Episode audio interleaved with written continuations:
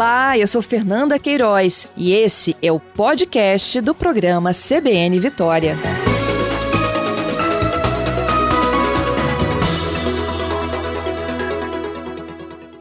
E agora, gente, eu vou falar para vocês sobre os desafios perigosos na internet. São divulgados é, de forma cada vez mais ampla, né? Através dos grupos de conversa, das redes sociais, tem vídeos, tem jogos online, diferentes plataformas.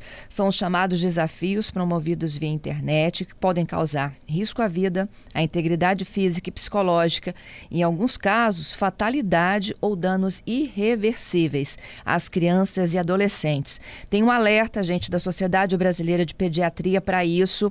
Vou conversar ao vivo agora com a médica pediatra, que é membro de um grupo de trabalho sobre saúde na era digital, na Sociedade Brasileira de Pediatria, Evelyn Eisenstein. Doutora Evelyn, bom dia. Bom dia a todos, um prazer estar falando com vocês da Rádio CBN. Olha, o problema é tão grande que já tem um grupo, não é isso? É isso. Saúde na era digital. Nós estamos estudando os efeitos, né, os riscos que acontecem no uso excessivo, precoce e prolongado das redes digitais com crianças e adolescentes. Acho que o último até que eu, que eu li foi a, a ingestão de uma quantidade enorme de antialérgicos. É, foi um garoto que morreu uhum. com ingestão de Benadryl.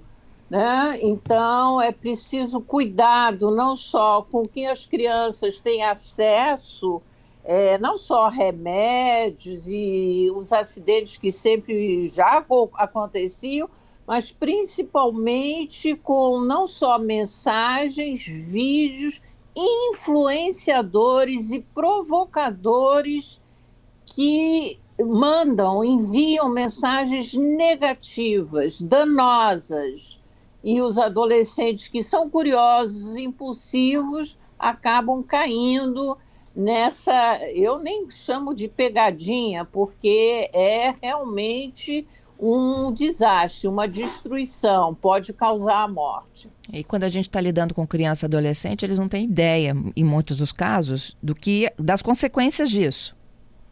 Pois é, eles não têm a percepção de quem está do outro lado das telas não tem percepção dos riscos e da própria vulnerabilidade corporal. Isso. E, doutora, quais são os, esses desafios? A gente falou dos antialérgicos, mas tem casos de asfixia, Nós somos, sufocamento. É, olha, são, três, é, são três principais, né? São os casos de asfixia, como você falou, ou como choking games, os casos de queimaduras hum. provocadas, inclusive é, com, por exemplo, desodorante, e casos de bate no peito, quebra-crânio e brincadeiras assim.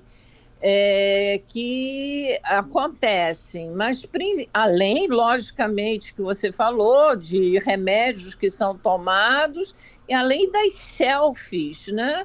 Então, o adolescente acha que quer tirar uma fotografia na beira, não sei, de uma cachoeira, de um precipício, para mandar para os seus amigos para mostrar como ele é bravo, valente, e acaba morrendo, né? Uhum.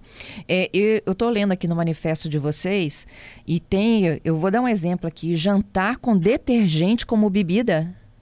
É isso, eles colocam. É comprimidos é, de sabão, às vezes, né? É, existe de tudo. É, a gente fica até alarmado é, com a criatividade, né? E geralmente é depois de jogos, de jogos online, Tipo assim, antigamente a gente falava paga prenda, né? Você perdeu, tem que pagar a prenda, tem que fazer alguma coisa. Então, hoje em dia é isso. Aí eles fazem desafios que são realmente perigosos. Então, pode causar desde pneumonia, queimadura, lacerações, coma e a própria morte, né? É. E os pais são os responsáveis. Olha só, vamos lá, vamos dividir essa responsabilidade em quatro. Todos os adultos são responsáveis por qualquer criança e adolescente até os 18 anos. Uhum. Então, logicamente, os pais que precisam fazer a mediação parental, as escolas escolas que precisam é, não só ensinar o uso da computação e das redes digitais, mas colocar regras de segurança e privacidade. A terceira são as empresas, o que nós chamamos as big techs, e todo mundo está sabendo da importância agora da regulamentação, que precisam bloquear e deletar esses vídeos de muitos influenciadores negativos, que são os provocadores, e o quarto, os governos, né? Então, nós estamos agora trabalhando nas diretrizes e recomendações de políticas públicas para criança e adolescente no mundo digital, que já é um movimento internacional é, já acontecendo na Europa, já acontecendo nos Estados Unidos e no Brasil, que precisa ter regras, regras éticas, regulamentação do que se expressa né, numa mídia. Da mesma maneira como eu estou falando aqui com vocês no rádio, que é uma mídia, né, e estou fazendo alerta em qualquer rede digital usando a internet. É isso. Uh, e como que a gente é, promove esse filtro e essa conversa dentro de casa, doutora? Como é que a, a pediatria pode nos ajudar nisso também? Então, conversando com seus filhos é, sobre a importância da segurança e é, dizendo simples, né? Não seja boboca, né? Cuidado com o que você acessa, bloqueia, deleta. Por isso que nós falamos que criança nenhuma com menos de, vamos lá, 10, 12 anos deveria ter acesso a é, smartphone. Tele, smartphone, telefone celular. Uhum. A criança tem que ter uma matura, maturidade para saber que do outro lado pode ter mensagens que sejam danosas. Então, da mesma maneira que a gente ensina uma criança a atravessar uma rua, a respeitar um sinal verde ou vermelho, para, ou amarelo, alerta, nós estamos fazendo agora esse alerta também das, na, das redes digitais. Uhum. Doutora Evelyn, é, e é, de forma parental, como é que a gente pode fazer esse controle também? É, é, já que é, é, inevitável, né, que essas crianças com menos de 12 acessem o smartphone, quando elas já não têm um, elas utilizam, né, do, dos pais. E esse, esse, esses desafios, eles podem estar tá até em plataformas que a gente pode julgar que, assim, ó, inocentes, né, ela só assiste aqueles videozinhos no TikTok. É. é lá que eles estão também? Também, também, né? Olha só, eu sempre falo que não existe nada inocente, né?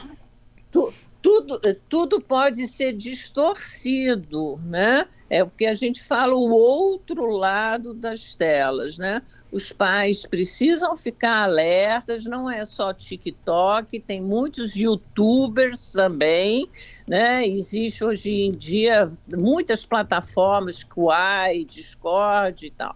Né? Então, é, criança precisa aprender, os pais precisam conversar com seus filhos é, sobre os riscos. Né? O corpo humano é vulnerável, a gente fala, é frágil, né?